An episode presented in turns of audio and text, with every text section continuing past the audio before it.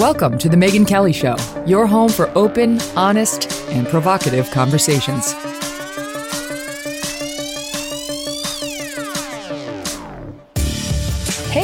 Megyn Kelly. Welcome to The Megyn Kelly Show. There is a lot of news to get to today, and we have the perfect team to help us cover it all. The guys from the fifth column are here today. Among the topics we're going to tackle, Tulsi Gabbard officially leaves the Democratic Party, torching them on the way out, calling them an elitist cabal of warmongers and cowards who try to divide us racially. Uh, I think the party will get the message. Oh, I'm sure.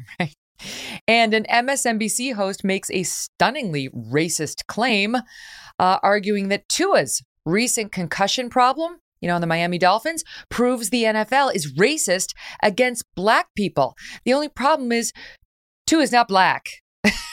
She's not black. Hello, you dumbass Tiffany Cross. She's the most racist person on television. It's amazing. Maybe she just doesn't see color. Anyway, he's not black, but according to her, he is. Oh, and by the way, his coach isn't white either. Cannot make it up. Uh, all this plus a Pfizer executive makes an admission that should be the final death blow to any mandatory vaccine requirements. It's all on camera. Joining me now to cover it all are friends from the Fifth Column podcast Michael Moynihan, a correspondent for Vice News Tonight, Matt Welch, editor at large for Reason magazine. Love that. Reason. And Kmele Foster of Freethink Media. Guys, welcome back to the show. Hello, Megyn.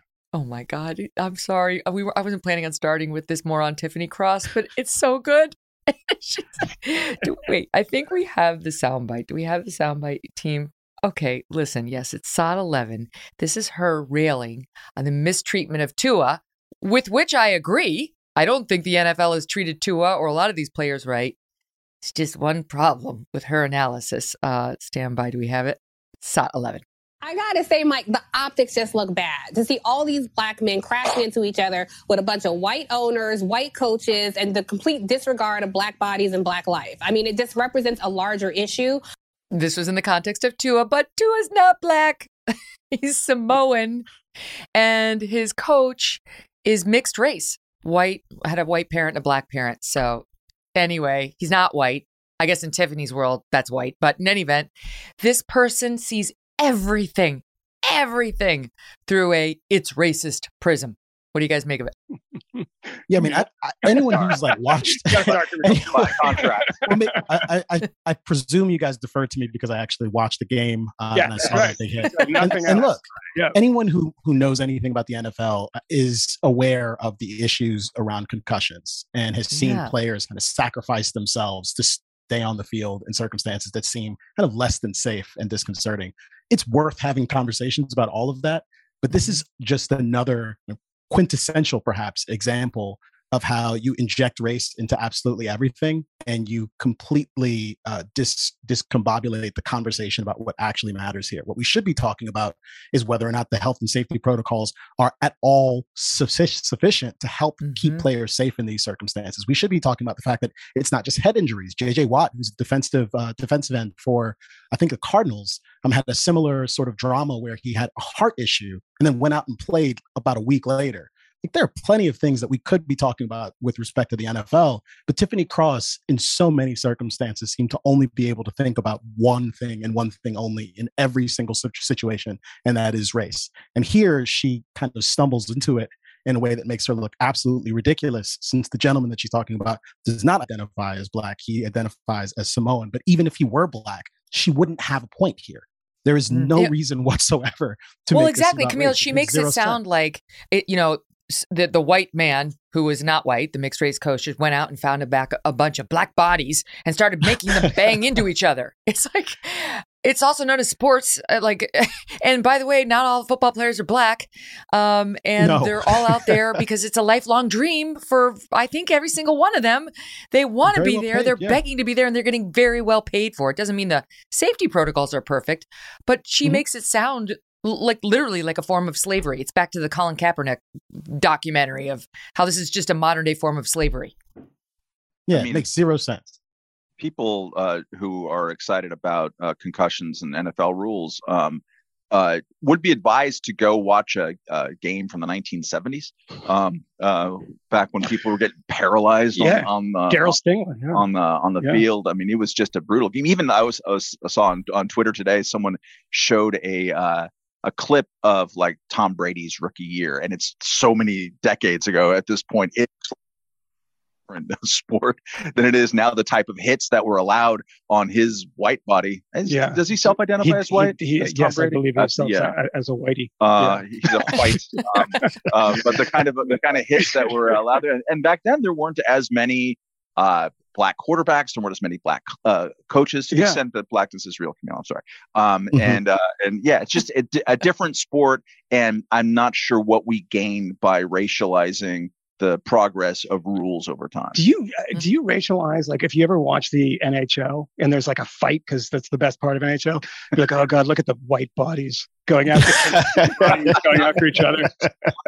Northern European Finnish bodies. This, yeah. by the way, is the most offensive thing: is that we really have to retire this idea that using the word bodies is somehow poetic and smart. Yes. It's like they're just people. Like it's like it makes them sound like there's some sort of lab experiment. They're doing it on bodies. Like, fucking football players. I mean, come on. That's the other thing. Can we also say this one thing? I I, I don't. I mean, I, I'm with both of these guys on this and the protocols of this, and you can cut down on it. But at the same time, it is football.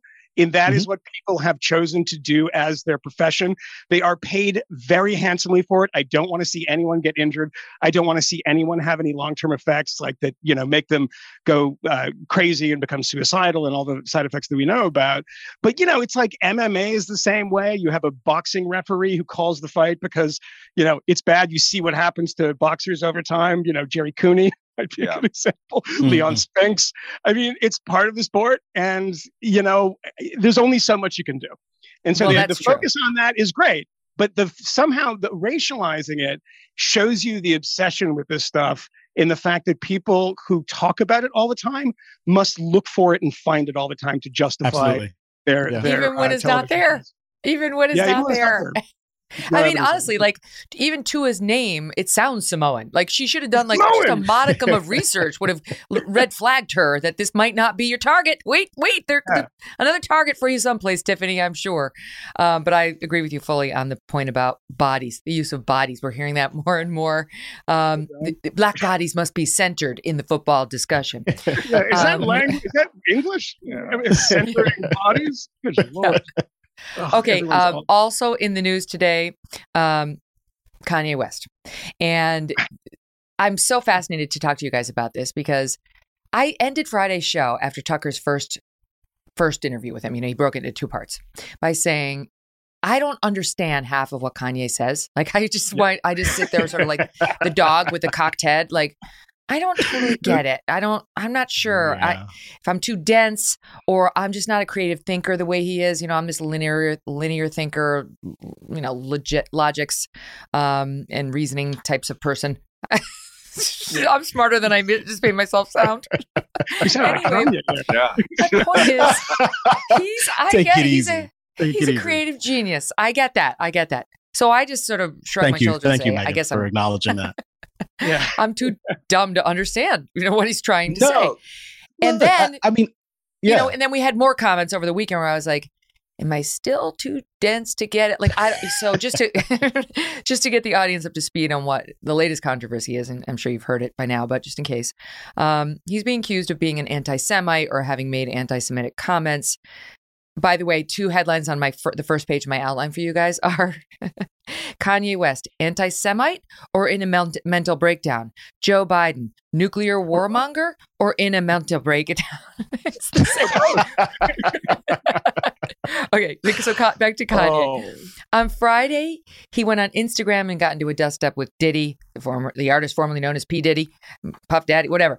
Uh, and he said to Diddy, Diddy challenged him on his all uh, White Lives Matter shirt and told West to quote, stop playing these internet games. Then Kanye responded, This ain't a game. I'ma use you as an example to show the Jewish people that told you to oh. call me that no one can threaten or influence me. Then he was kicked oh off Instagram. All right, so he was kicked right off of Instagram for that. Then he goes back on Twitter for the first time in two and a half years because he's apparently I don't know. I don't think he was banned. I think he just hadn't been using it. And yeah. uh he yeah, he just hasn't been using it. And he tweets out, I'm a bit sleepy tonight, but when I wake up, I'm going death con three on and then in all caps, Jewish people. The funny thing yes. is I actually can't be what are you saying, Moynihan? I the funny thing is I actually can't be anti-Semitic because black people are actually Jew also. You guys have toyed with me and tried to blackball anyone whoever opposes your agenda. And he was promptly locked out of Twitter. So no more Insta, no more Twitter, at least for now. Um, you know, I didn't know what to expect of his staunchest defenders. Like I wasn't exactly sure how you defend that, you know, where people are going to go. I'll read you someone I think is an honest broker, Jason Whitlock, took a shot at it. Not sure Jason has solved the problem, but this is what he says Kanye West and Dave Chappelle, is there a pattern? The industry wants both of them canceled. So far, he's right. Black rappers and comedians are free to denigrate black people and white men a million different ways, but there's a line they better not cross, and everybody knows it. And I actually did think when he wrote that, you know, and women too, right? You can say whatever that bitches and hoes and whatever they, they want to say about women is fine, but uh, like he's trying to make a point when you when you bring Jewish people into it, it's a different story. Mm, all right, well, oh, I'm feeling uncomfortable. Then he added, "You can't question black entertainers' unhealthy relationship with non-religious Jewish power brokers in Hollywood. Is that clear enough for you?" And again, I'm like, uh, um, I don't know. What do you guys think? There's nothing better than coming at uh, somebody who is accused of making an anti-Semitic comment with one of your own. Which is essentially what that is. Um, yeah, I mean that is demented. I mean both of them are demented. I think that you know Kanye is obviously, um, and we've all been talking about this quite a bit. I know Camille is a big booster of Kanye as a musician. Uh, I would say as a thinker, because uh, all of us talked about the general incoherence of the Tucker uh, interview with like moments of lucidity, but they're also just like, oh, okay, that's just a normal comment that he made.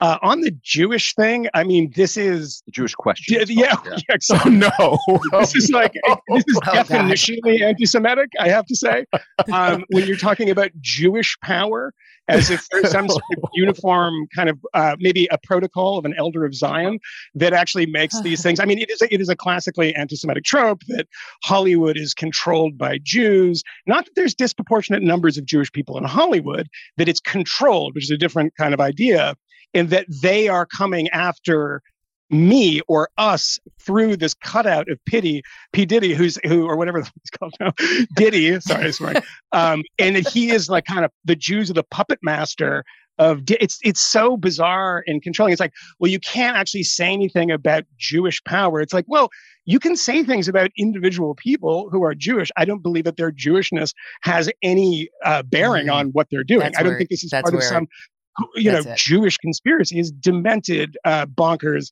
and wrong. And I think people who actually um, go to this point, what they're doing is they're saying, I mean, I saw that Candace Owens said something similar. They're taking a line which is understandable in the broadest sense about identity politics. We can't talk about this, we can talk about that. I get that instinct, but here it's not applicable because why it's not applicable is you're talking about a group and assigning a sinister agenda to a group. That is insane. If you said, you know, white people are trying to do X or Y, we call that out on the on the fifth column, and I think that you hear it on this show too. Is it if you say Jews are doing this, also bad, um, but probably worse because of a very very dark history of mm, people making those comments about about Jewish control as a minority, like the minority Jews are controlling the majority. It's a really dark, uh, dark uh, argument to make, and it's also. Well, Kmele, I, and I know I that think, you, I don't know, I don't know how to say defended, but offered another piece to the story of um, of Central Park Karen, uh, Amy Cooper, right? I think that was mm-hmm. her name, right?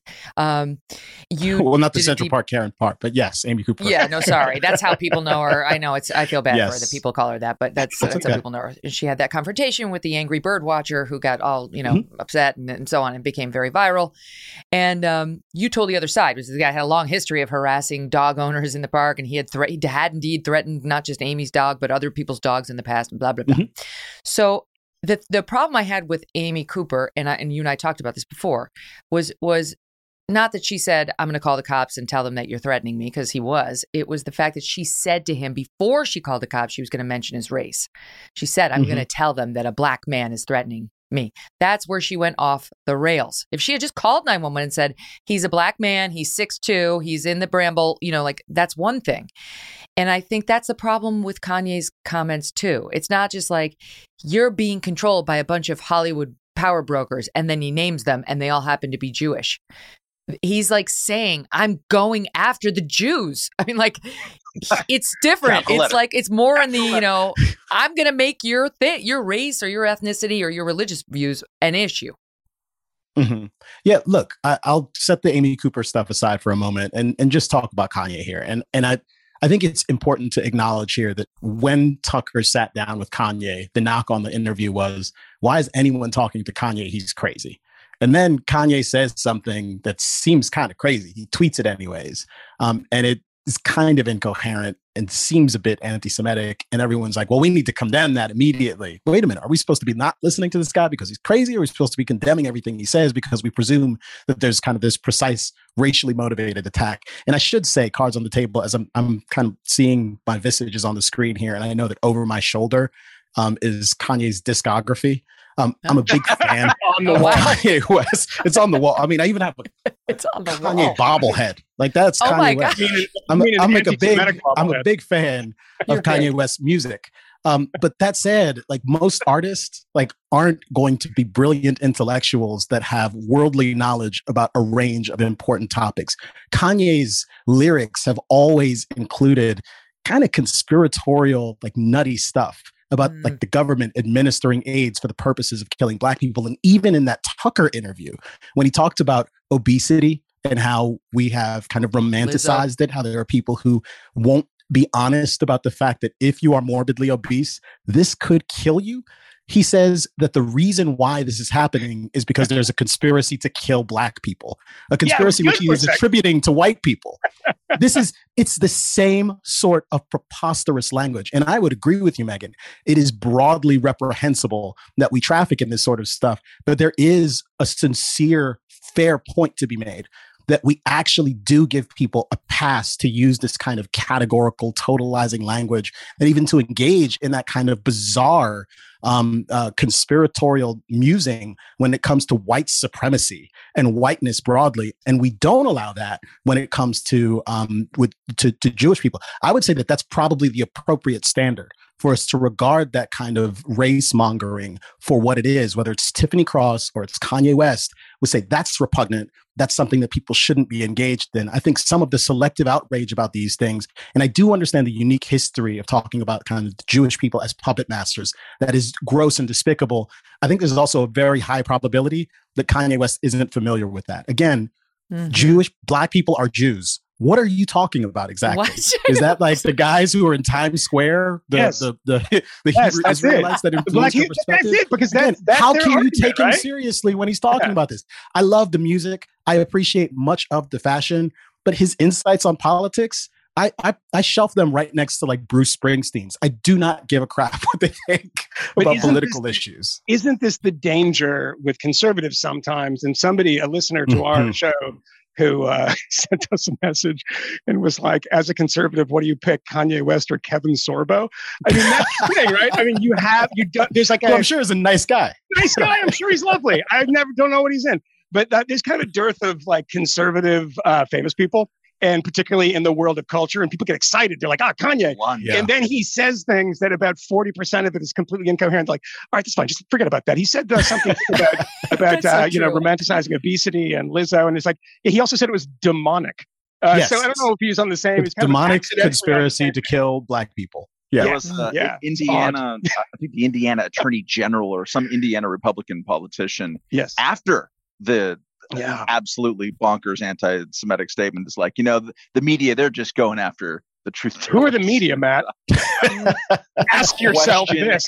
so I, uh, I am someone who doesn't joke people doesn't want to necessarily uh, sentence people to be in intensive therapy with Dr. Eugene Landy. I yes. think there's I think there's a bad history of that. He was the very controversial crazy uh, psychotherapist who more or less imprisoned Brian Wilson yes. for about seven, eight years there in the late 70s and early 80s. But Brian Wilson is a is was a seriously drug addicted uh, schizophrenic whose brain was broken by a bunch of different things, um, and he was sort of taken out of of uh, himself um, for intensive therapy. Uh, someone needs to put Kanye back on the no Twitter diet. Um, I mean, yeah. it's there's something yeah. that is is gross about um, uh, kind of exploiting uh, mental illness for whatever uh, reason. Um, it makes it a little bit uh, strange because both in the case of Kanye West and Brian Wilson, who aren't the same people, but they're both super artistic geniuses.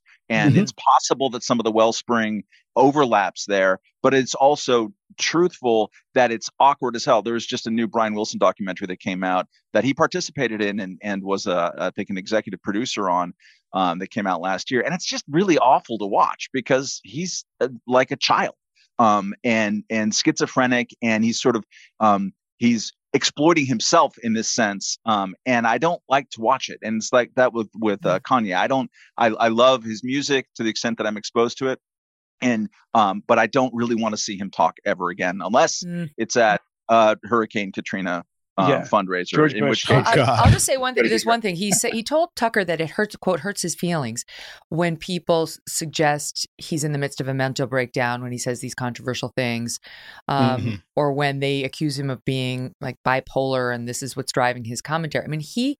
I think he himself admitted that he has bipo- bipolar disorder. Yeah. Um, in 2019, so that is a thing for him. Now, I don't.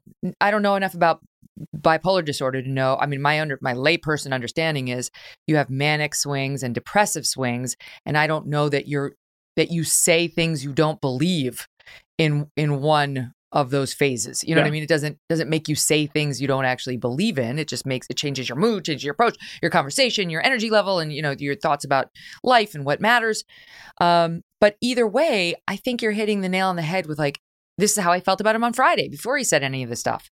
Um, he, I, my mind cannot connect with his mind. My mind doesn't work anything like the way his mind works, and so I really kind of have given up trying to understand him. You know, like I don't, I don't get it. Um, but I do think you can sort of appreciate this creative genius in our society and understand some of his eccentricities are connected to those gifts. It's kind of like, forgive me, but Mm-hmm. like Michael Michael Jackson, you know, or even like a Tom Cruise, you know, like the Scientology stuff. These people get so big and they do have massive creative streaks that I certainly don't have. And there's something that changes them as a result of that and the huge success and the huge fame that follows. Yeah, a I think that's right. For you listeners, uh, just as very brief on Kmele talk, is that our friend, frequent guest, and I know his father has been on this show, Megyn Ben Dreyfuss, um, oh, yeah. had a great tweet thread yesterday about mental illness and Kanye, and people said, you know, hmm. I, you know, I know people with mental illness, and it doesn't make them all of a sudden anti-Semitic. Ben has is very open about the fact that he's been institutionalized in the past and has a mm-hmm. very, very thoughtful thread about what bipolar and this sort of thing can do to one's um, you know brain and, and make you paranoid and make you say things that you might not otherwise mm. say when you're mm. not in a medical oh, episode. But I recommend people people check that out because Ben I like him um, and I um, actually follow Ben's Substack. I just haven't read it from yesterday. I, I was just recently looking at the one about Jon Stewart, which I thought was highly entertaining, where he wrote Jon Stewart will not be president. She's not going to be president. So stop Very it. Funny. Take a seat. Yeah. ben is always is. great. Look, I, I will say this. I don't think Kanye is crazy. Um, he he has acknowledged that he's bipolar. Um, I I don't think most of us are. Des- none of us are designed for the sort of attention and adulation and criticism that people in a position like Kanye's endure. And I think it's it's easy to kind of chuck spears and to to hurl ridicule at him, at Kim Kardashian, etc. They earn fortunes in many respects because they have such high profiles, and the fortunes have kind of earned them those profiles. But it's worth having some sympathy and some empathy. Um, I remember, you know, when I first saw that Kanye was going to be on uh, Tucker show, my first thought was that this doesn't really seem like the sort of thing that I would want to do if I were producing uh, a news show to like take him and put him on broadcast television because a lot of the output on social media just didn't seem like a guy who was in a particularly great place. I mean, he was mm-hmm. in the midst of having these really public, explosive arguments with people where he's denigrating them. He just broken up with Adidas and Gap um, in the weeks prior to that. Like he's and filmed it and posted seems, it. Yeah, I don't know if I don't know if it I don't know if unstable is like the right phrase, but at a minimum, he is making the kind of decisions and of great consequence in a way that if I were a friend of his and I was close to him, I would be encouraging him to take a step back. Like what you need at the moment probably isn't, you know, a national television audience and, you know, two hours of content that are going to be taken and, and dribbled out over the course of two days. You need a vacation. Like, let's get out of yeah. here so we can collect our thoughts and then come back to the public and continue your career. Well, the uh, whole uh, thing was, was, was delivered in a different way than that. Like he, his messaging on Tucker was, I don't want to be told that anymore. He kind of painted himself as a victim of cancel culture in the way that so many people have been. Like, I self censored. Yeah. I wanted to say a lot more about my admiration for Trump and so on. And I didn't feel like I could because of my industry, because they were all against him, and because I knew I'd be called crazy. You know, I'd be called yeah. crazy. So yeah. you, you, you have to be careful on the other side, too, and dismissing, you know, his opinions that are out there, not necessarily loving Trump or not. I mean, a lot of people feel that that way um, as a function of his bipolar disorder. But I will take you mm-hmm. on on this. I do not feel empathetic toward Kim Kardashian in general. I've been going on a tear over her for the past couple of days because every time I, I, open my paper, there she is again. And I find it deeply alarming. Like, what are we celebrating? Her enormous fake ass, her yes. extreme yes, plastic are, surgery. No, no, we're, no. She's not writing. She's not writing the stories, though. Yes. She's not no. writing the stories. I, will say this. Oh, she met, is I've too met. writing this. Stop it right now. She is. Here she has orchestrated every single one of the photographs you've ever seen. There isn't one that was organic. Every single time the paparazzi has been called by her and lured to the location, and then she shows the bottom, and then she photoshops it, and then she denies that she's done any of that shit, and then little girls all over America are like, oh, why isn't my bottom five times the size that it is without any surgery whatsoever? I must be inadequate. And then you say, no, sweetheart, you're not. And every mother across America says, no, sweetheart, uh, sweetheart, you're not. But they continue to see these absurd, obscene images of her. And then she's like, oh, you know, I, I'm sad that my my children's school was mentioned by Kanye. You're the one who puts them on camera at every turn. It wasn't enough that you exploited yourself and you put out your own sex tape. We all know it and then tr- pretended well, yeah. to be a victim about it. But now you've got your kids at every public event. You put their faces on the camera almost as much as you put your own face on the camera to the point where your kids are trying to hide when you bring them to the fashion shows. They don't want to be public figures. So I don't feel sorry for her. Megyn, do you like Kim Kardashian? Yeah. I just I don't kind of get it. Sort of make sure that people understand this. Is it you're a fan of her work? My daughter, I actually watched uh, the show with my daughter, who was like, uh, "Can we watch it?" And she's 11, and incidentally, she's never said. Uh, why is my ass not like that? Just yeah. in fairness, but, she, but she thinks it. She thinks it. Yeah, she's a very good gymnast, know. and that would be a difficult thing as a gymnast. But uh, she watched it and made fun of them the entire time. So that's when I realized that that's I just uh, was yeah. not doing a terrible job as a parent because she watched this and was like, these people are absolutely ridiculous. I did once, by the way, um, it was assigned something for Newsweek, and it's in an old issue of Newsweek, where I watched the show. I had never seen it before, and I made the mistake of telling an editorial meeting that I hadn't. So they made me go uh, watch it and write about it. And uh, I came to a slightly different conclusion. The first thing, by the way, is I got the norovirus right the day I started watching it. So I spent the entire time watching it and vomiting, which is was absolutely perfect. And uh, it's absolutely true, by the way. And I watched the other, end, and I was like, you know, I mean, credit for being great business people, not great role models, Megyn. I don't think they're great role models. But you know, I mean, people like it. I don't know what they're selling. I don't understand it. I don't pretend to understand it, but you know, and you know, she she was good with uh, Trump and you know getting some people out of prison, which um, which I thought was I total credit on Alice Marie Johnson. I do, I get that, and I'm not saying mm-hmm. she's never done good things, and I and I've said that many times, but it, there's there's Kim Kardashian the person, and then there's Kim Kardashian the brand, and the brand is dangerous. I'm telling you, the, the Kardashian brand is dangerous. I, it's done I'll way more harm than good to young girls across this country and continues to grow and become more influential. I mean, I will tell you, I, have said this story in the air. My daughter and her little friend were in my bathroom with me one morning. I was getting ready and I was putting on my makeup, and um, the the other little girl said, "Oh, is that is that by Kim Kardashian the makeup?" And I was like, when I gave her the side eye, like, no, it's not. And my daughter said, she goes, "Who's Kim Kardashian?" And uh, I said to her, "I do not meet. I do not wish to be the person who introduces this woman into your life. You know, I, I, I, really think that this group of people, and I don't think they have evil hearts. I want to say that again. It's different from you know some other bad guys in the news, but that brand has grown to the point where I think newspapers need to be really careful about splashing those photos all over the pages with impunity because I do think we're setting a terrible example for our young kids. I mean, I don't, I don't want to belabor this. Um, I'll, I'll say this. I, I met, I met Kim. I met Kim once, um, and, and her mom actually. Um, and I'll say this: like the conversation that we had was about like her work in criminal justice reform. It was about her efforts um, with programs like the Innocence Project. Like she's she's incredibly bright.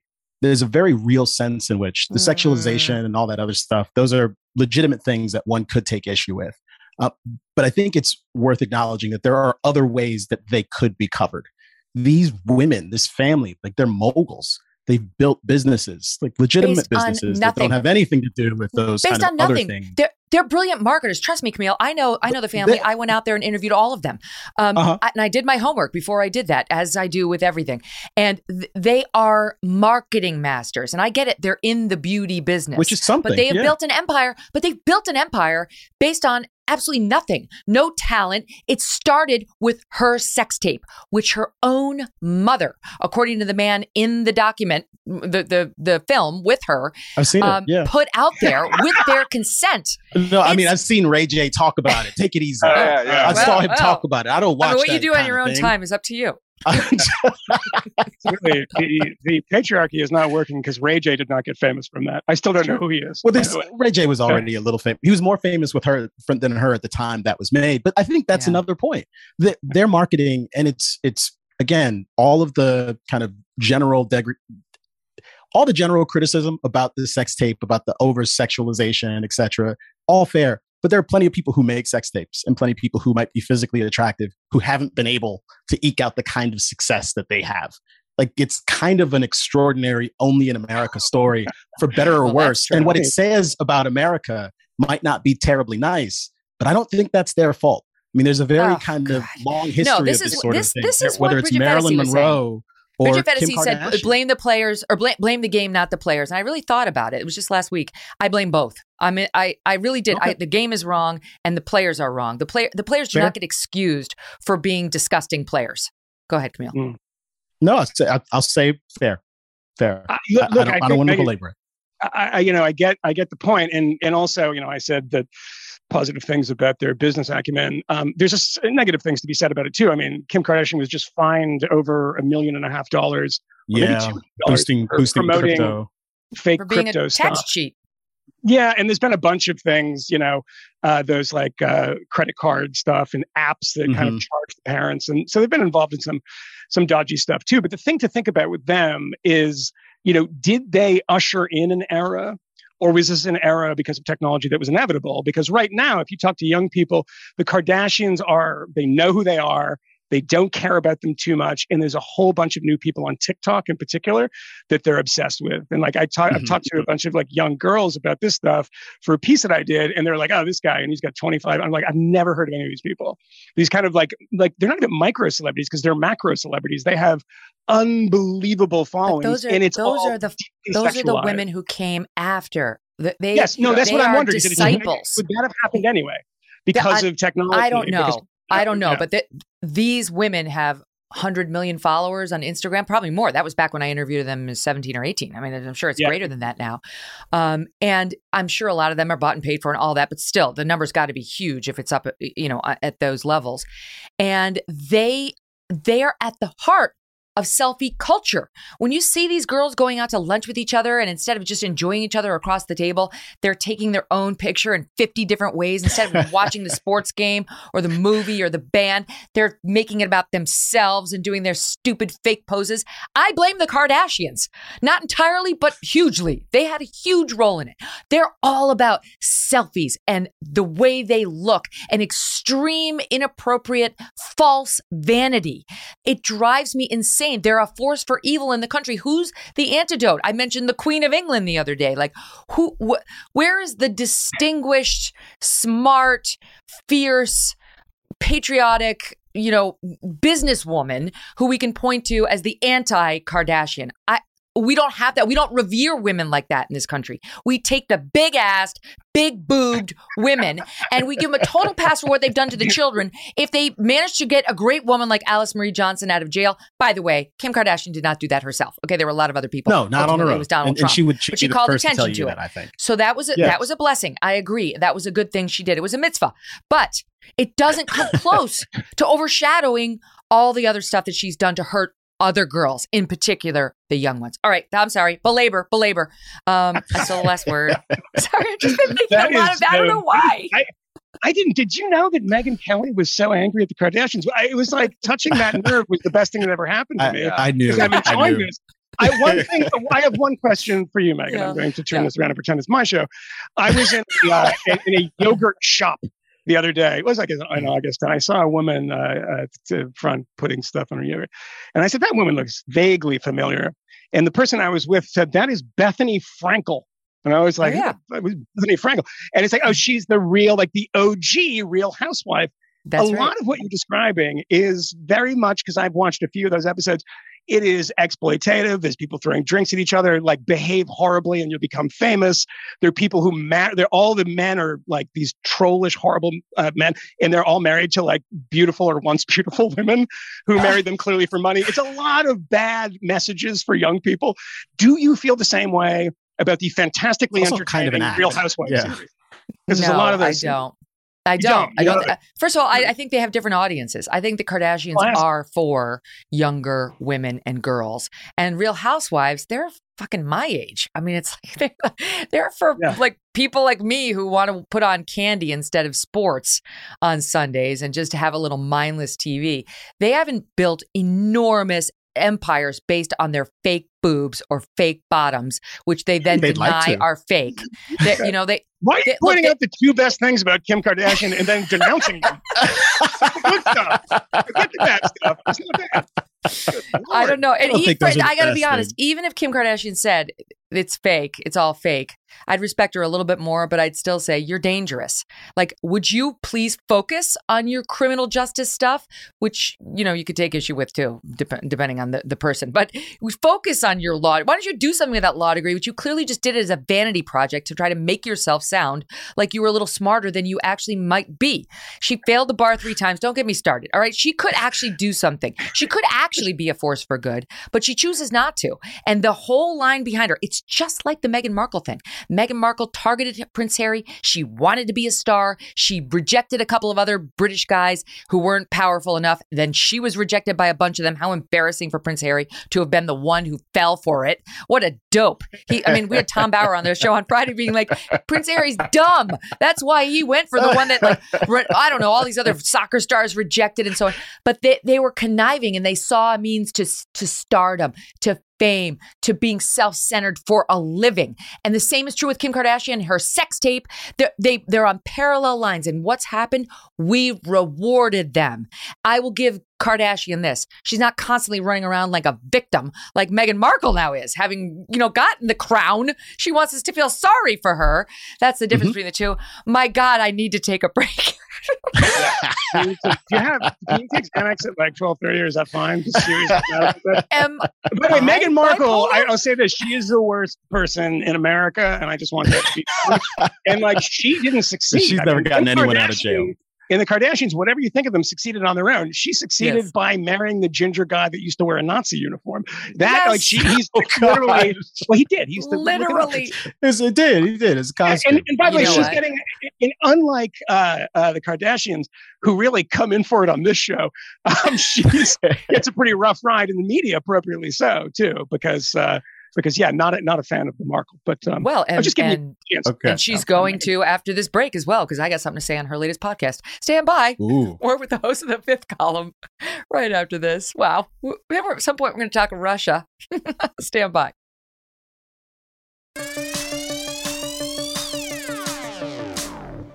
So, Meghan Markle's podcast uh, released another episode today, and this is really just a series of attempted victimizations, like women who are very successful who she wants to repaint as a victim, from Mariah Carey to Serena Williams uh, to herself, of course, always herself.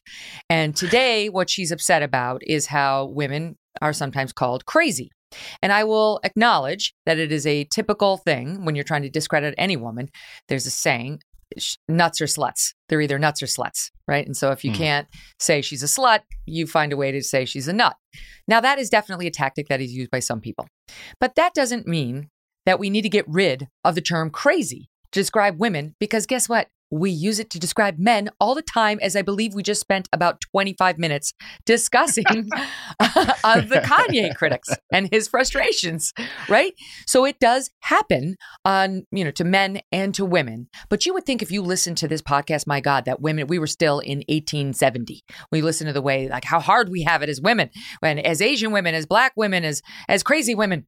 and here's just a bit of how she sounded today raise your hand if you've ever been called crazy or hysterical.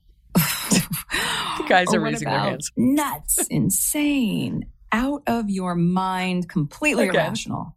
Okay, you get the point. Now, if we were all in the same room and could see each other, I think it would be pretty easy to see just how many of us have our hands up. By the way, me too. And it's no wonder when you consider just how prevalent these labels are in our culture.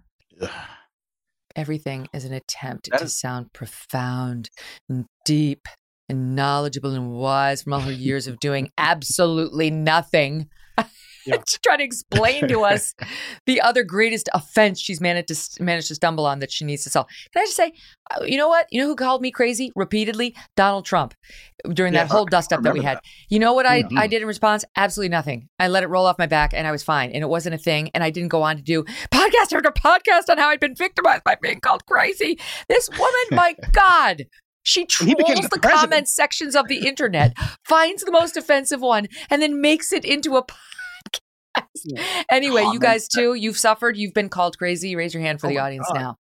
Jeez, I mean, I'm gonna I'm gonna put it up really with triple. with one hand.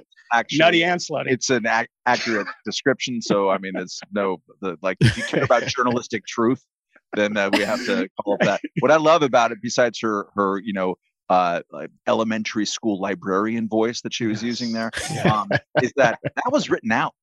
Yeah, that was oh, yeah, absolutely yeah. that was a yeah, word prevalence. I I will bet all my life savings was written for her as she was attempting to sound like she was having a conversation with fellow women sufferers and things. Yeah. Jesus Christ, everybody suffers. The, the REM taught us in 1994 that everybody hurts. Everybody uh, hurts. we are fortunate. We are we are not just in the one percent. We're in the 0.1 percent in the world of fortune um, and she is in the zero point zero zero zero one percent. Yeah, and that, but that's the point, right? And and to to Meghan's comment that everybody is coming on this show as somebody who has been, you know, abused or suffered or you know the victim of an ism. In I look at that as one of the great vindications of America. It's a great patriotic point where if you go around the world, people who have been victims of things have nothing you know can't don't have potable drinking water don't have money are put in jail for having opinions or for being a certain race or a certain ethnicity or a certain religion.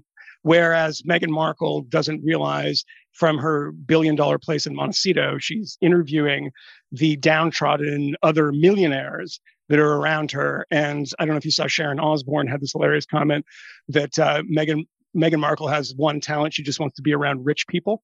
And you have to be at a certain level of wealth. And that is hilarious when you think of the fact that she's talking incessantly about people who have been wounded by society, but they all seem to have an enormous amount of money. Not a bad society to live in. The second thing is I wanted to point out that I watched a video the other day, and your your listeners and viewers can find this uh, from um, Ed, Emily Ratat, Ratatouille, Ratatowski, the one that's mm-hmm. uh, extremely attractive. Yeah. Yeah. And really dumb, but who thinks she's really smart. And she had this uh, like selfie video. Because God is a fair God. Was, it was amazing. And she was like, I heard about, but I haven't watched that Marilyn Monroe movie called Blonde. And I'm really tired. And she hasn't watched it. She's telling you this. I'm really tired of Hollywood, um, um, Vic, uh, like doing things to women's pain to make it like monetizable. And she's like, I own my pain. And I'm like, what is this woman even talking about? you were like the hottest woman on earth. Like literally, people give you tons of money and you have no talent. You just were born with amazing assets. And she's like doing this thing about how awful it is pain of women. And we are in this moment where if you talk like this about pain and being called crazy, it's just utter nonsense. You don't need any data. There doesn't need to be a study to back it up. And everyone's like, that is really brave, Emily yeah. and Meghan and Montecito. That's, That's right. Incredible. And again, everyone I know, know has been like, called crazy. everyone. Sometimes, sometimes they are. That's the thing. Yes, Sometimes I've dated most of them. well, so this you, you, she would take issue. This is going to wind up in her next podcast. This clip right oh, here, oh, awesome. because look what she singles out. Deb, this is the last of the three clips. The, look what she singles out as examples of how out of control our society is on on women. I feel like you guys think that we like choose to be crazy. You know, it's an active choice. A girl is allowed to be crazy as long as she is equally hot. Thus, if she's this crazy, she has to be this hot. I don't think that men can control crazy women. Carla, I cannot hide the crazy a minute longer. I'm just this big mountain of cuckoo who's about to erupt and spew molten crazy all over him, and he's gonna die like this. She doesn't trust you. That is crazy. Let, let me tell you why. The use of these labels has been drilled into us from movies and TV, from friends and family and even from random strangers. And the fact is, no one wants this label. Oh my lord. How I Met Your Mother, mm-hmm. Scrubs, etc. are on the evil list because they did this and they had women saying it about themselves and they had men saying it to women. Those are all comedies, by the way. so it's like, yeah. It's a joke. yeah. Uh, yeah. Not, she's not fun well, it's the practice. It's the practice helplessness that that bothers me. I have a young daughter. I, I worry about her inculcating these values. She's not a victim. She shouldn't think about herself that way, and she's not a victim on account of her being a female. It's preposterous. You hear it. Yeah. You release it and you move on.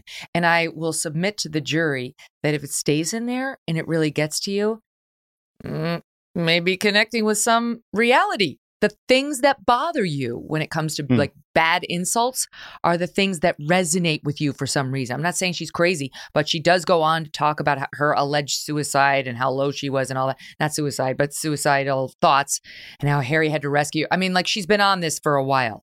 Uh, meanwhile, you go back and you look at her lifestyle website before she met Harry, and it was like, life is grand. Okay, pause. Be right back. Much, much more with the guys from the fifth column. Like, are we about to go to nuclear war with Russia?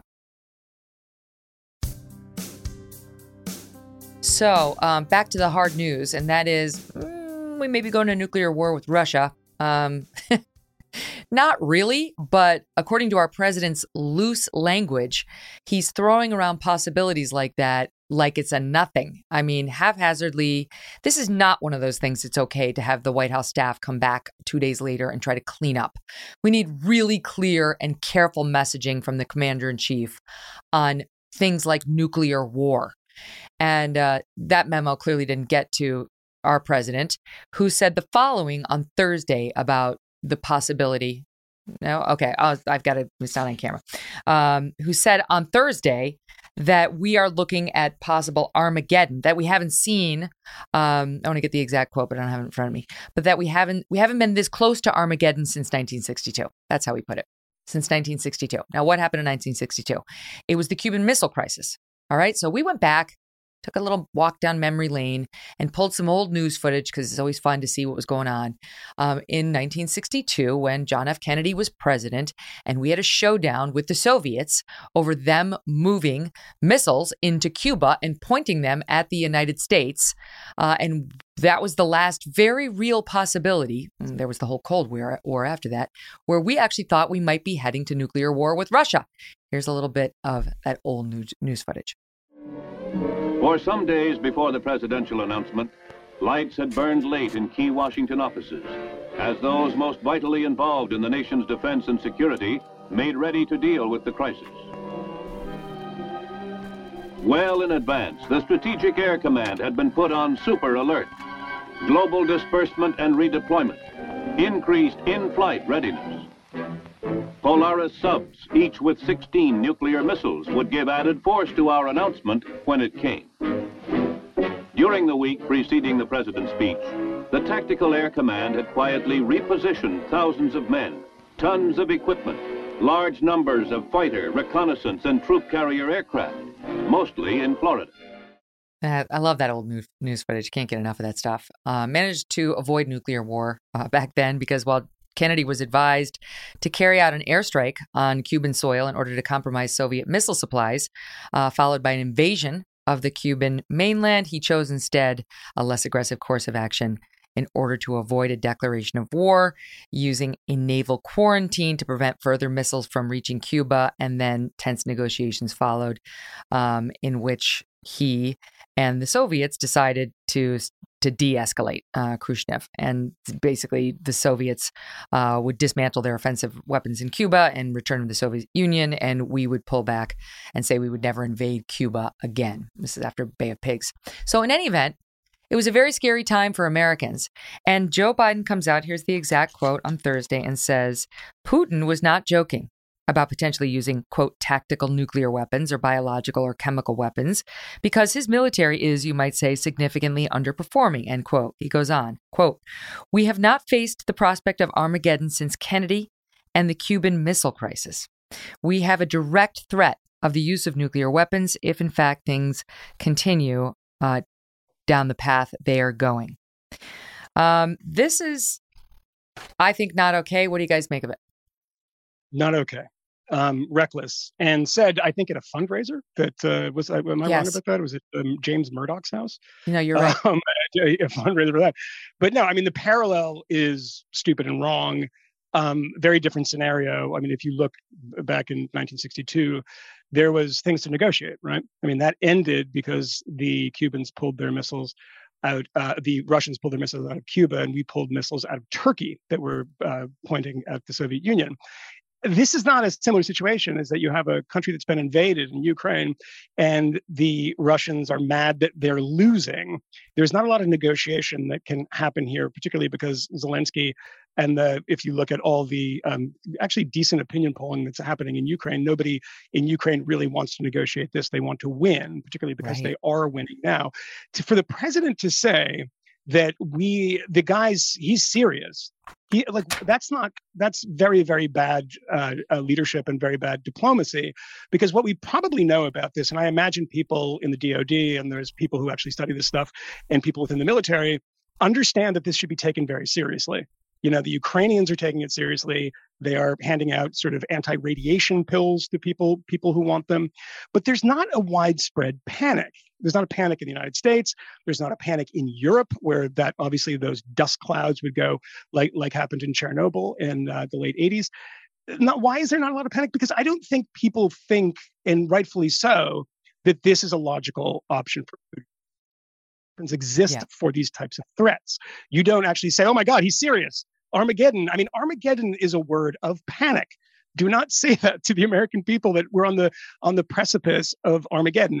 There is, you know, we can come back from this, but the only way of coming back from it is there's no negotiating with Putin on this.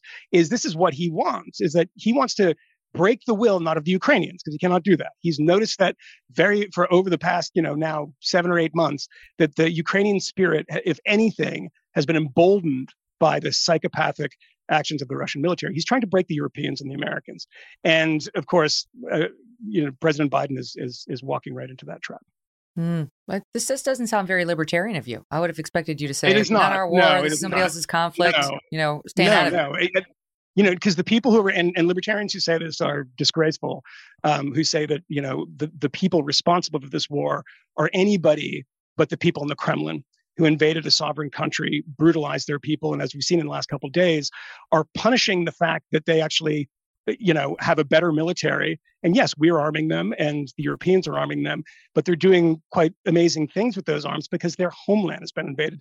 There's a kid from novosibirsk does not want to be killed in ukraine. The guy in ukraine will die for his country. It's a very very different thing. And now you have the terror bombing like legitimate terrorism definitionally terrorism where the brave russian military hit a playground yesterday Yeah. a university building a bicycle bridge, things like that. The entire point, as Putin said, is revenge for the attack on the bridge connecting Crimea to the Russian mainland. And they're doing it by indiscriminately back against the wall, um, trying to terrorize the Ukrainian people. Anybody who believes that the Russians have you know, or has some sort of sympathy for people who are doing this. And if you look at Bucha, if you look at all of these um, war crimes that we've seen, massive, massive numbers of war crimes that we've seen, you know, I said on the show not too long ago, America had a very, very long conversation about what happened at Abu Ghraib. There's about 700 Abu Ghraibs a day in Ukraine. And I think people that were anti war, anti interventionist, anti imperialist, however they want to say it, were very, very interested in all of those war crimes. Right. I mean, the the the collateral murder video that was released by WikiLeaks, which is a you know a helicopter gunship mistaking a Reuters journalist for having an RPG, and then lighting them up, as I believe that the helicopter pilot said. That really you know changed a lot for a lot of people because it was a terrible thing to see. That stuff happens every day in ukraine. I don't know why one can attack those things back in the day maybe because it was george w. Bush that was was uh, the person believed to be perpetrating these things or was perpetrating these things versus um, the russians and we're on the other side of it no, no, the Russians are 100%, the, the, the Kremlin is 100% responsible for this. And, and make no mistakes, is that if you allow this stuff to happen, if you allow them to, you know, we don't have, a, we're not in a position to negotiate other people's sovereignty. So when people come and say, well, we have to come to a conclusion, Donald Trump said this the other day, we have to come to, no, no, no, the Ukrainians have to. We can assist them, we can advise them, we can help facilitate these things, but we cannot destroy, uh, you know, determine the fate of Ukraine. And for us to to to think we can, you know, an anti-imperialist bunch of people would say America's always, you know, putting its nose in everybody's business. Well, this is included. Do not tell the Ukrainians what to do with their future. They have done an amazing job of retaking an enormous amount of territory that was taken by the Russians, and um, I hope they take more, and I hope they kick them out, and I hope they, they kick them out of even Crimea. It's it's a Mm. it's a it's it's disgraceful. As the You resident know, but it- old- what's scary about it is, I'll, I'll give you the floor, Matt. But what's scary about it is, is, speaking of the Cuban Missile Crisis, you know, Kennedy got out of that. He got us out of that by realizing when your enemy's in a corner, you've got to give him an off ramp. Otherwise, the worst will happen. And they did. They did. So he gave him an off ramp, and they took it.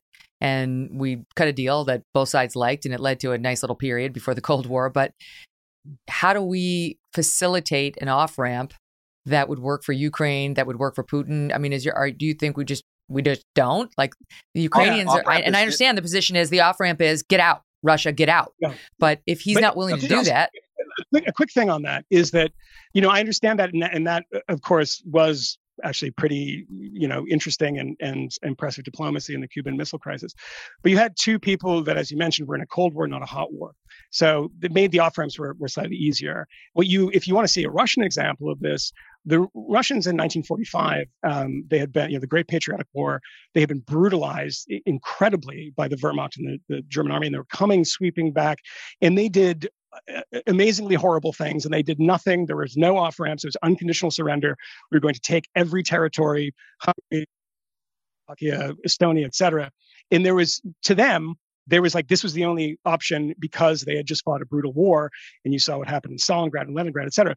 There's a version of that right now in Ukraine, and I'm not saying that you know if I had my druthers, I would offer an off ramp, et cetera, if I was in that position. But the Ukrainians are pretty united on this front because of what has happened, because of the images they see every day, because of you know people waiting in line at a train station being blown up by an enormous missile, and you know you see children's shoes and clothes scattered around, and people's you know uh, you know broken bodies on the ground being being hauled off. I mean, this has had a profound effect. And and look, the Zelensky administration, people close to him have said this. It has a profound effect on the off ramp. If there was, as people say, a point of negotiation at the beginning of this conflict, and there was points of negotiation, I don't think they were very serious. There is no points of negotiation now. Why? Mm. Well, it's because of what's happened. And what has happened is that the, the, the Ukrainians do not want an off ramp that actually cedes any of their territory because they believe the entire conflict is the fault of the Russians and it's morally wrong to take somebody's territory. I get that.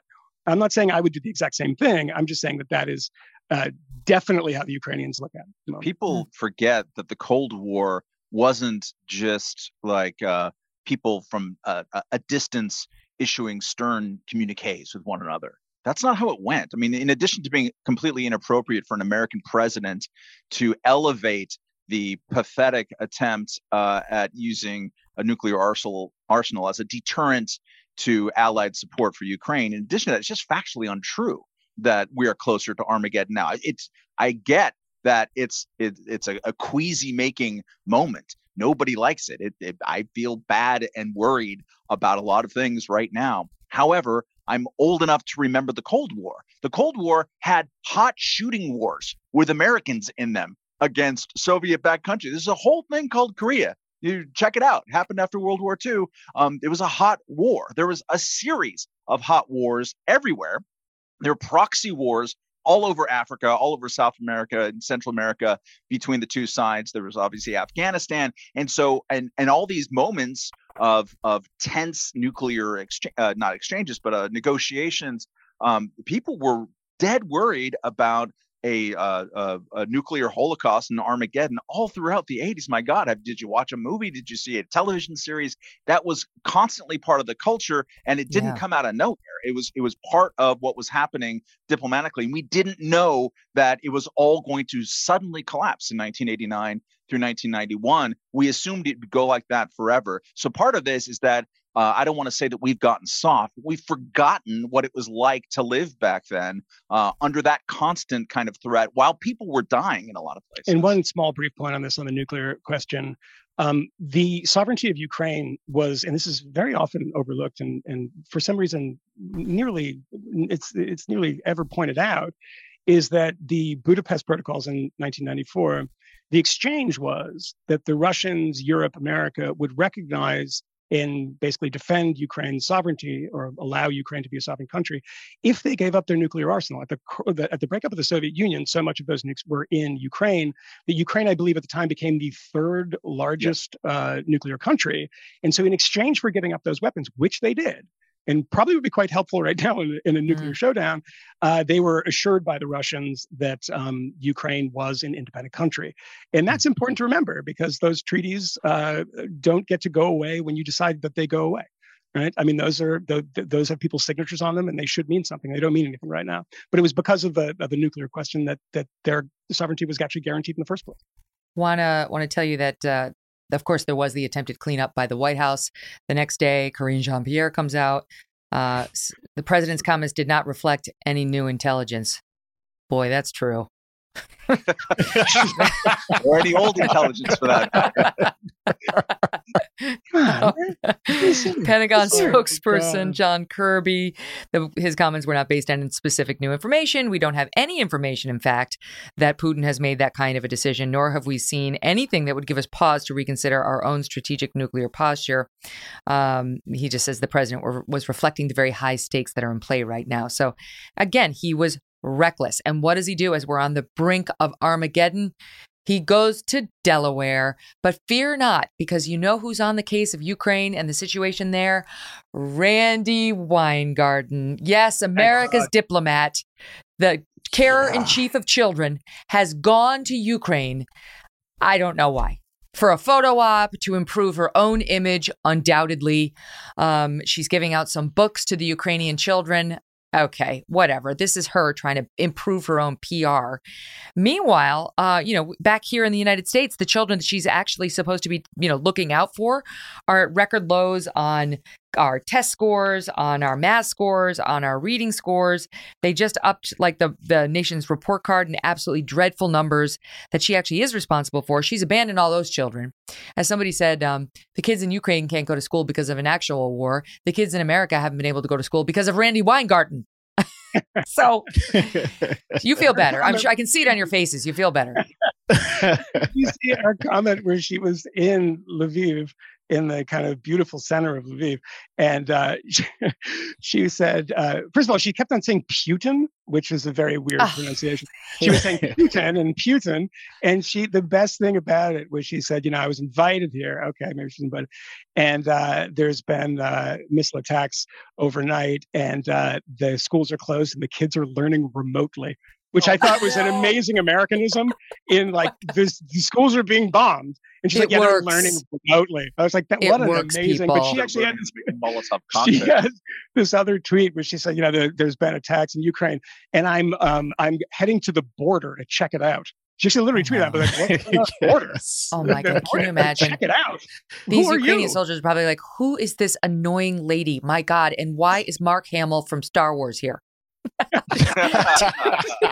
Why isn't it?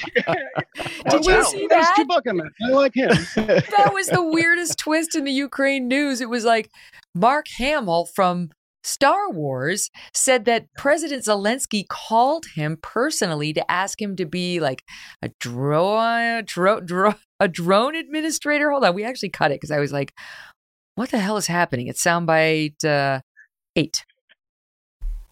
I'm not used to be being contacted by world leaders. You know, I, I'm, uh, I'm a court jester. I'm, I'm a non-essential worker. I do cartoon voices and TV and movies. So I was honored to be contacted by him. And basically, what they were wanting me to do was become a so called ambassador, which is a glorified word for representative of their army of drones because I was surprised he spoke to me as long as he did. I thought, my gosh, this is a man that has a lot on his uh, agenda, uh, but he took the time and uh, who knows? I mean, uh, maybe he's just a Star Wars fan. Oh my God. He's not used to also being contacted by casting agents. oh, jeez. I mean, apparently it's worse than we knew in Ukraine for Zelensky to be reaching out to Mark Hamill and Randi Weingarten. Like I like the Vanity Fair cover. I'm not sure this guy's being advised well. I realize he's a former actor. He's a star, but I don't think this is the way to win the hearts and minds. Am I wrong, Matt? Yes, because what what is allowing him to fight besides the fact that all Ukrainians are like conscripted to fight. You can't leave the country if you're male at mm. this point. But also they all are really enemies. This is what happens when you're country gets invaded by a bigger bully next door, you kind of want to fight back and punch him in the mouth. So they're fighting really hard. That's great. But we've also sent them $67 billion. Mm. Yeah, um, that's better. And we could send them really quickly a whole lot more and probably will be. And that is the most important source of funding by far. I mean, we are dwarfing everybody. Can we still say dwarfing?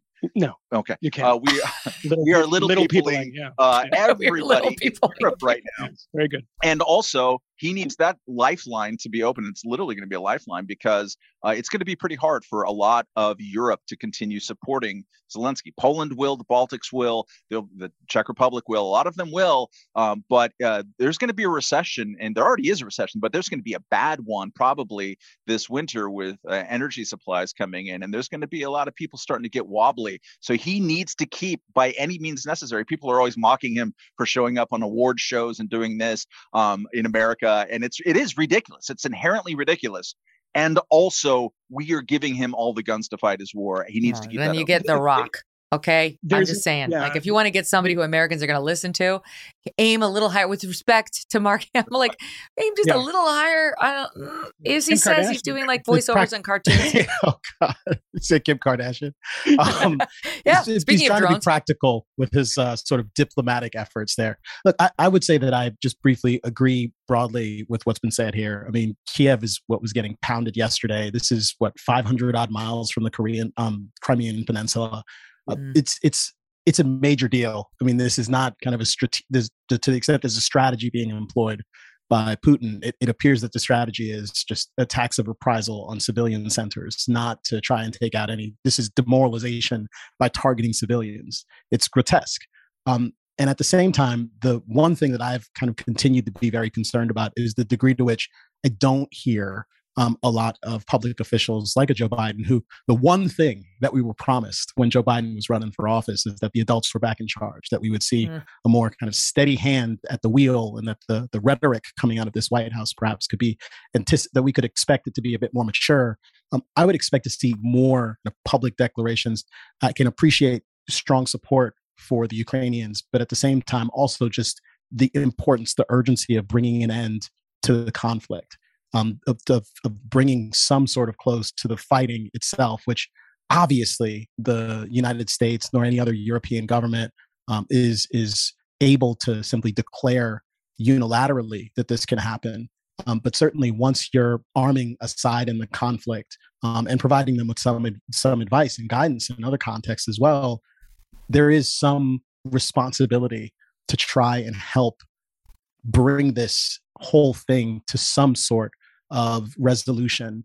Um, and that resolution may or may not involve the, the complete kind of territorial integrity of Ukraine being as it was mm-hmm. before the conflict began. Um, and to the extent they can encourage Zelensky to accept some sort of compromise, however distasteful it may be to him, that might be in the interest of the Europeans broadly and of the United States of America more broadly. Yeah. Uh, Kmele, God, God, God forbid, God forbid yeah.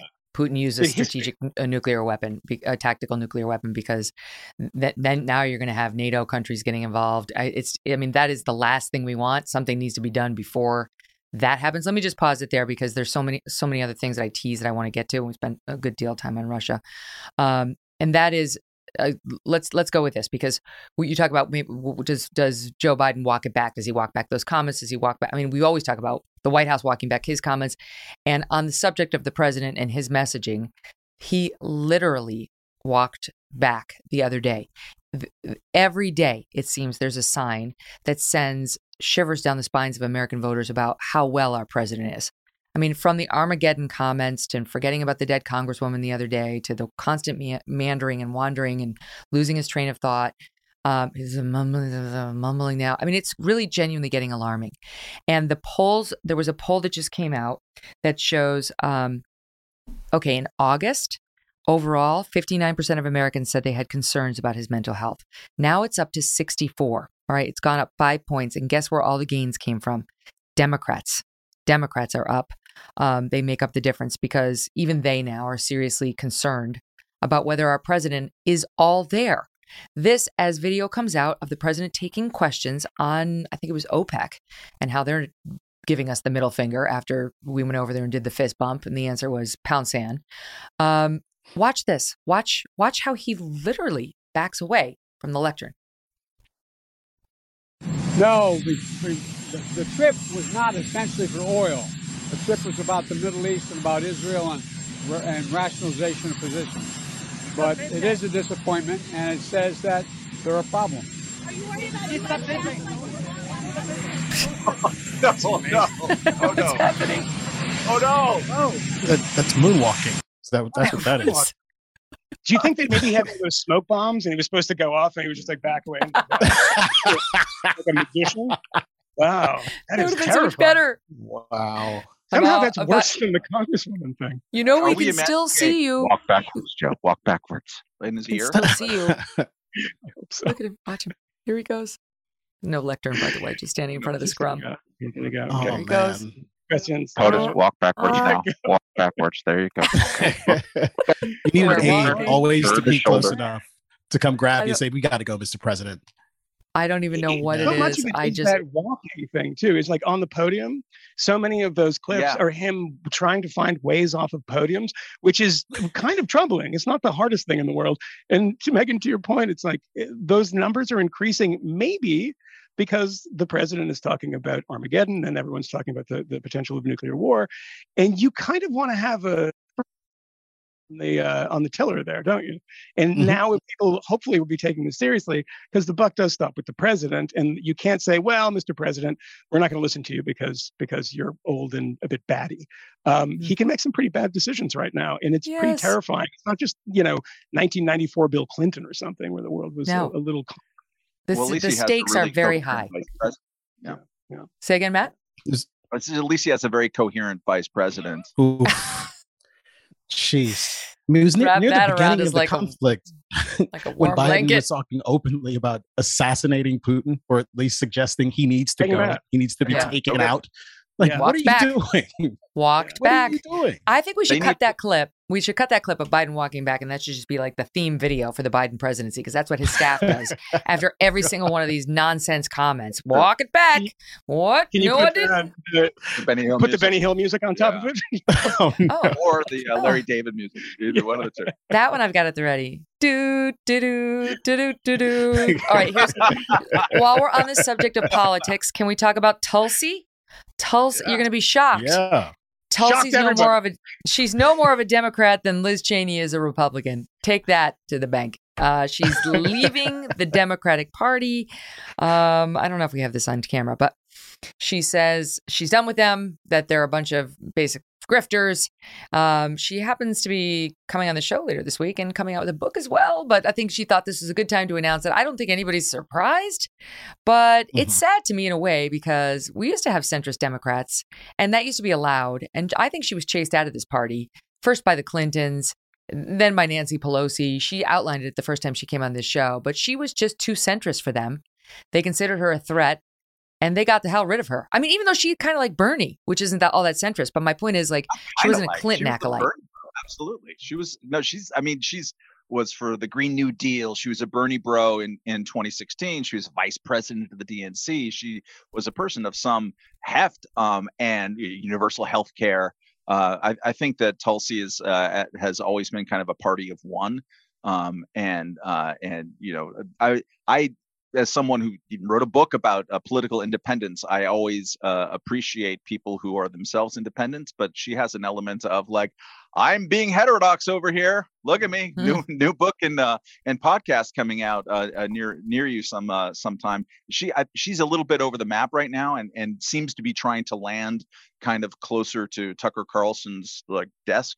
Um, and on her emphases and some of her politics. So I don't know if she was really forced out. Um, some of her objections are things that a lot of people are objecting to the Democratic Party right now. She uh, very specifically went about how they're too woke and all of this. And I think you see a lot of uh, kind of the Latino disaffection with the Democratic Party, particularly down south in Texas. Part of this is they don't like the cultural messages being sent by the kind of elite top down. And Tulsi has always had sort of um, that kind of response. She has a different background than a lot of people and is out there in Hawaii and has a little skunk hair thing uh, as well. But I don't know if it's a harbinger of anything besides Tulsi's own uh, idiosyncratic career. Maybe of a third way. I mean, this definitely kind of third way politics now. When you say, "Oh, you know, Joe Rogan is conservative, Tulsi Gabbard is conservative," there's a number of these people who are, you know, Briahna Joy Gray, who used to also work for for Bernie Sanders, and a lot of these people at the Jacobin magazine, you know, kind of left wing magazine, who all want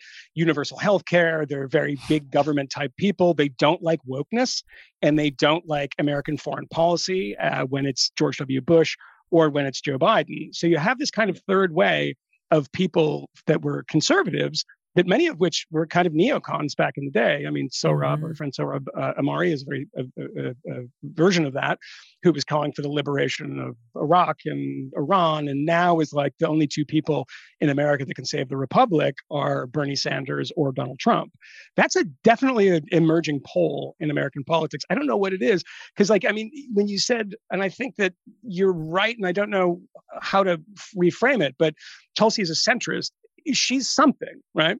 She's heterodox in a bunch of ways, and she's kind of on this side and that one, and this side and that one. And like Matt, I like political independence, even when I disagree with her, and I vehemently disagree her with a bunch of stuff.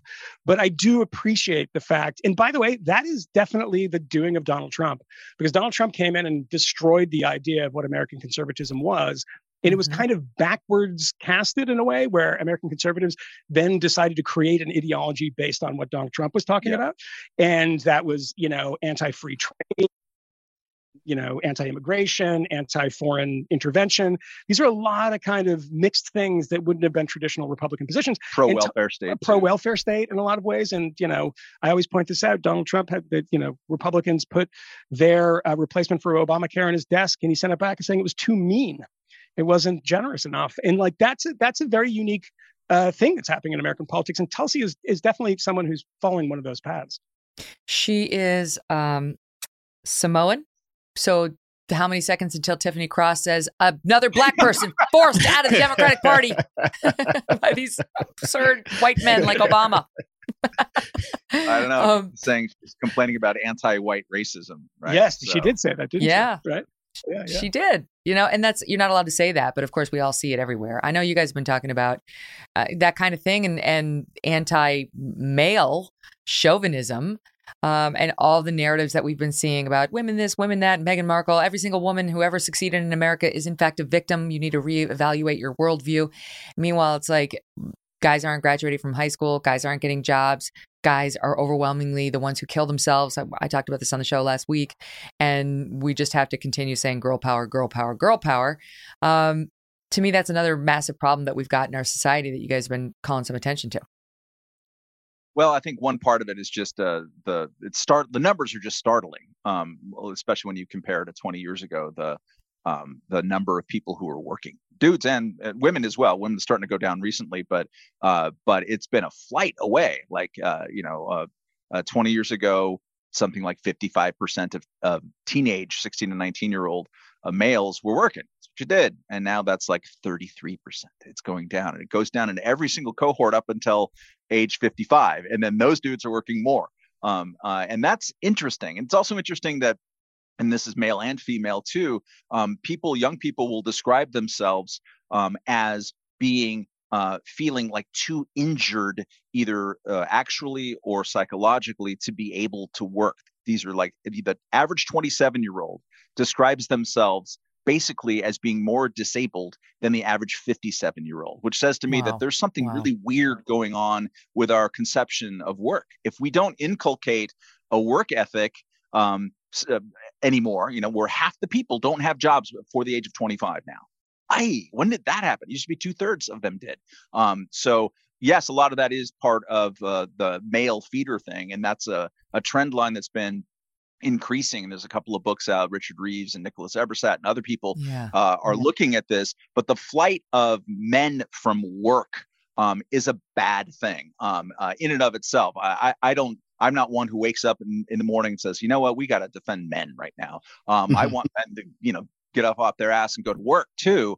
Um, but we also should recognize when a problem is staring us at, at, in the face, and this one absolutely is. I think that the um, impulse has to be to address ourselves to people's needs, people, individuals, whatever the whatever their gender, whatever their race or ideological background, the remedies to the problems that people are facing in their lives in their particular communities, the structural impediments to their success, to building wealth, to to being trained and properly equipped for the kind of jobs that are likely to be available in our in our in our communities um, and in our economy going forward like those things are generally going to be gender and race agnostic. That has something to do with family structure for sure. I mean if you're a single parent household whether you're a man or a woman things are going to be slightly more daunting for you but if we could start to think about people's needs and not their identities and the particular communities that they are said to belong to I think that would go a long way towards helping to improve outcomes for more and more Americans and and allowing us to actually fix problems. Um, it would, but we we haven't we're been able to get out of our own way. way on that. Yeah, we're going a different way, and I will give you a great example of how uh, right after this two minute break. More with the fifth column guys coming up. And by the way, last time we talked about pumpkin spice latte and whether I was for it, I'm going to try my first one right here with the guys. We'll find out had a big debate about it last time when they were on. You guys will be with me, and I'll tell you how it goes. Stand by. So uh, we're less than a month away from midterms, and the Get Out the Vote effort is in full swing. And Michelle Obama's group, um, When We All Vote, that's her initiative, is working with the BLK dating app. The BLK dating app is designed for black singles looking to date, and they have a new video out that is meant to inspire young black singles not only to date, but to vote, and warn that if you do not vote, you do not get to vuck. Here's a clip. BLK app looking for some action. Swag the homie Scott was heavy. Face is a nine, abs hey. a 10. D is a to be determined. He got me a joke. He don't seem broke. The only red flag, he said he don't vote. This, this midterms for all the single Q. Wanna hit this booty, gotta do your civic duty. No voting, no loving. No voting, no touching. No voting, no nothing. No voting, no fucking, no voting, no fucking. No voting, no loving. No voting, no touching. No voting, no nothing. No voting, no fucking, no voting, no. Oh my God. if Can I tell you the best? Oh my God. If I abstaining from voting means I have to abstain from having sex with those people, I'm never going to vote again. you just achieved the exact opposite of, oh my lord. So here's the greatest. I listened, you know, my, my team puts together these great packets for me uh, when you guys come on and when everybody comes on. And sometimes I listen to them. So you hit Microsoft mm-hmm. Word, you download it as a Word document, then you hit read aloud.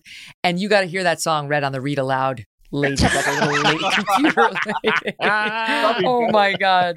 No voting, no bucking, no voting, no bucking, no bucking, no touching.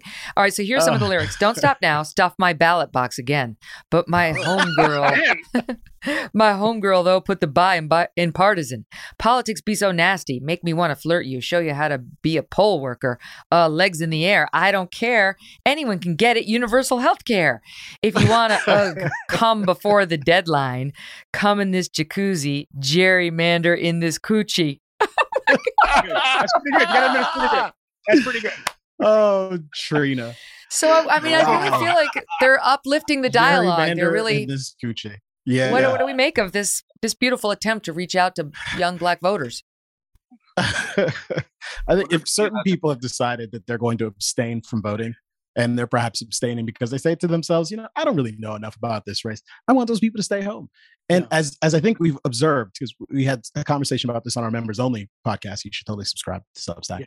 Um, yes, there's a certain category of American who probably should vote, and if they're not inspired to go out and vote. Like, let's not encourage them. Let them stay home. You don't know what's mm. going on. You're not interested in politics. The only way to incentivize you to actually get out and cast a ballot is to promise you sexual intercourse with those people. I, let's not. Let's not. I think that the polity will be improved, will be well served by keeping yeah. you at home.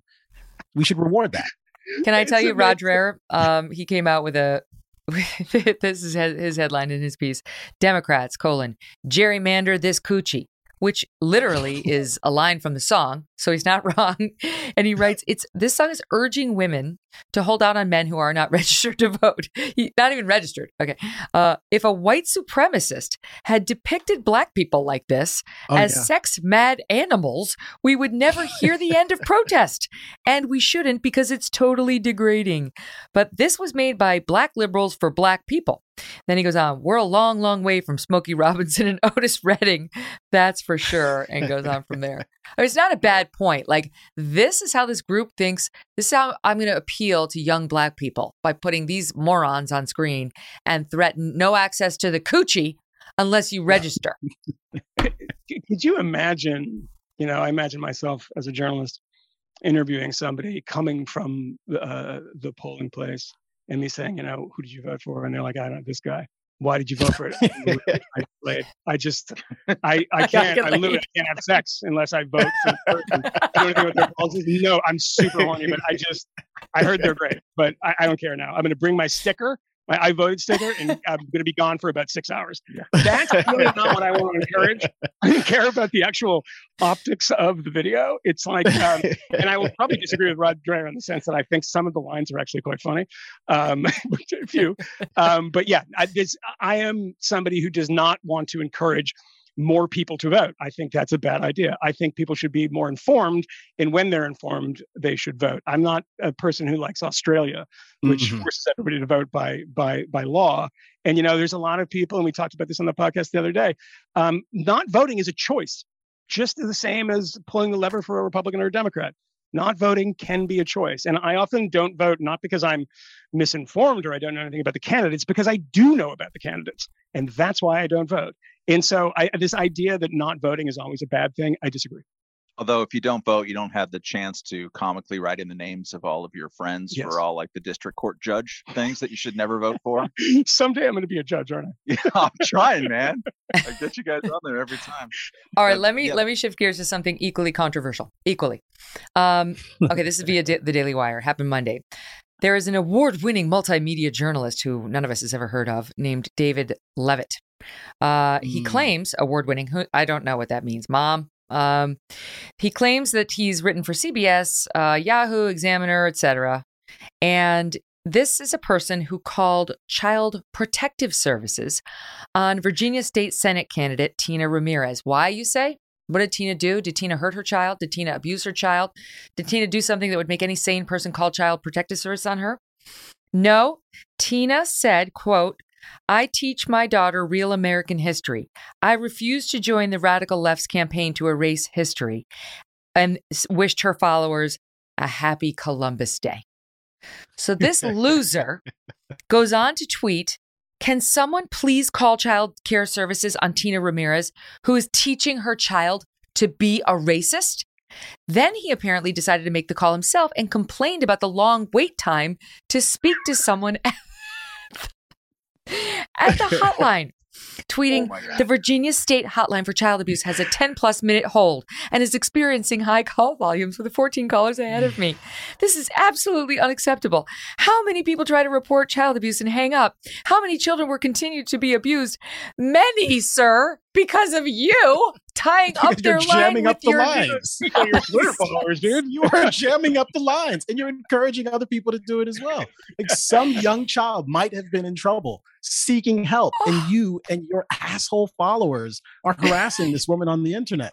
I will say that that Columbus Day, probably my least favorite holiday because of the ridiculous kind of culture war antics that tend to, to dominate the holiday. Yeah, it's annoying. Whatever kind of particular political historical narrative you choose to embrace whether you imagine that christopher columbus was kind of just this bold chaste um, explorer who went to america and found it and we should celebrate him forever and ever. Amen. Or that the the noble savages were here living peacefully in bliss before anyone got here and have never done anything terrible or wrong. And the reason we should regard them as the first peoples is because God gave them the land and they never had to fight any sort of violent conflict or genocide one another or anything else horrendous.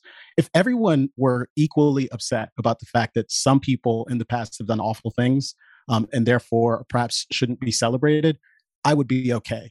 Um, but instead, you get this kind of selective outrage in one direction or the other that I find like plenty preposterous and nonsensical. And I wish we would just so be true. a little bit more thoughtful. I think there's so many interesting things to talk about. Maybe if not rebrand it Columbus um, um, uh, Culture War Day, we could re- rebrand it like Discovery Day. It was the day that. Why don't people just shut up and enjoy the free day off? Another, and that was interesting. Oh, like, yeah. If you're going to tax something, does it have to be a freaking holiday? People need their days off. They enjoy having the school day off, having a day off from work. Like, pick something else to pick on. You know, like what good was done by taking that day back as a work day and a school day?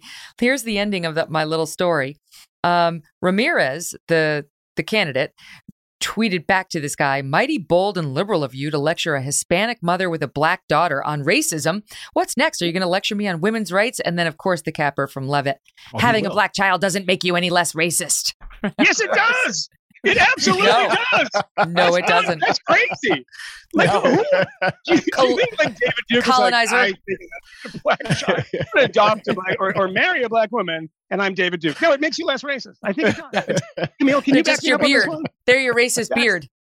That's insane.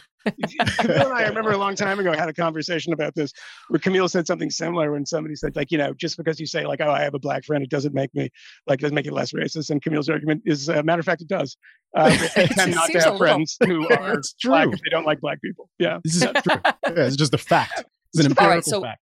We got around back. Abby has gone and gotten me the pumpkin spice latte from Starbucks. Now, I have oh never had a pumpkin, pumpkin spice latte in my life. However, I confess that my hairstylist brought me an iced coffee with the pumpkin cream on the top, and it was delicious. You guys remember we talked about this the last time. I'd never had Mhm, one. mhm. All right, now and rem- refresh me on your stances when it comes to pu- pumpkin spice anything. I'll go down the line. Uh, Matt, Uh, libertarian, do what you like. I'm not going to join you. Michael, the, the only hate crime that I love seeing prosecuted. Against it. Kmele, I'm not a fan of the pumpkin spice latte. I think it kind of tastes like cough syrup. It's just So you've weird. I tried don't it? you've I tried have it. Tried it. Yes. Have you guys tried it? Yes. I don't. Think Yes. so. Yes, You I- still reject. it's- it's All right. Well, I've never tried it. I've never tried the actual latte. I'm going to try it now. Stand by. Here we go. Okay. It's like Robitussin she's drinking. Spit it out. Do spit it. right at the camera. Mm, I'm. I get what you're saying with the medicinal flavor there. Yeah. I gotta say the the pumpkin spice uh iced coffee. It's better. It's better, and it's lower in calories. I asked Sarah, Hmm. who does my hair, how many calories in this bad boy, and she said 150. That's not bad. You can like that's Hmm. sort of like a breakfast. You can get away with that. And by the way, I don't know what what's in there. It's like crack. You're wide awake for the rest of the day. You're like, I'm ready to go. So if you want to suck up that, it's like not totally consistent with the intermittent fasting, but for a treat every once in a while, I I would stand by that. The latte, I don't know. I see what you're saying with a tussin. But Yeah. the important thing about the pumpkin spice, and you mentioned, um, Megyn, the word Karen before, is that this is the pre Karen, right? Before there was a Karen, it was the pumpkin spice lady in the UGG boots. That, uh, that's why people started hating it. It was like, Oh, it was a very particular type of person who went and got the pumpkin spice latte, kind of soccer mom with the UGG boots. And uh, Oh. now we've just, it's become Karen. So Well, I don't You even know, think that it, it- that counts if it's iced. I mean, that's a total. That's ice Karen. That's different. we're really trying to get she doesn't have any of the same characteristics as the original. Karen. That's the name of the band. There's so many delicious caffeinated beverages that you can get at Starbucks or any place else. The the the, the attention that is given to the pumpkin spice latte completely undeserved. I think it is a subpar beverage, and I, I support the chai tea latte. Although I believe that saying chai tea is a little weird because it's I support. twice, I but I support the chai tea. I love Kmele's like methodical, business-like approach Yeah. to this. Just corporate America. Like uh, this is what I support. Well, I uh, could he do will an be voting for endorsement. that. I could do By it. the way, I've heard that there's a Except chai. peppermint cream that comes out soon too. Ne- Never too soon for that one, guys. What a pleasure as always. Find them at the fifth substack.com and you won't be sorry you did. Thanks for listening to The Megyn Kelly Show. No BS, no agenda, and no fear.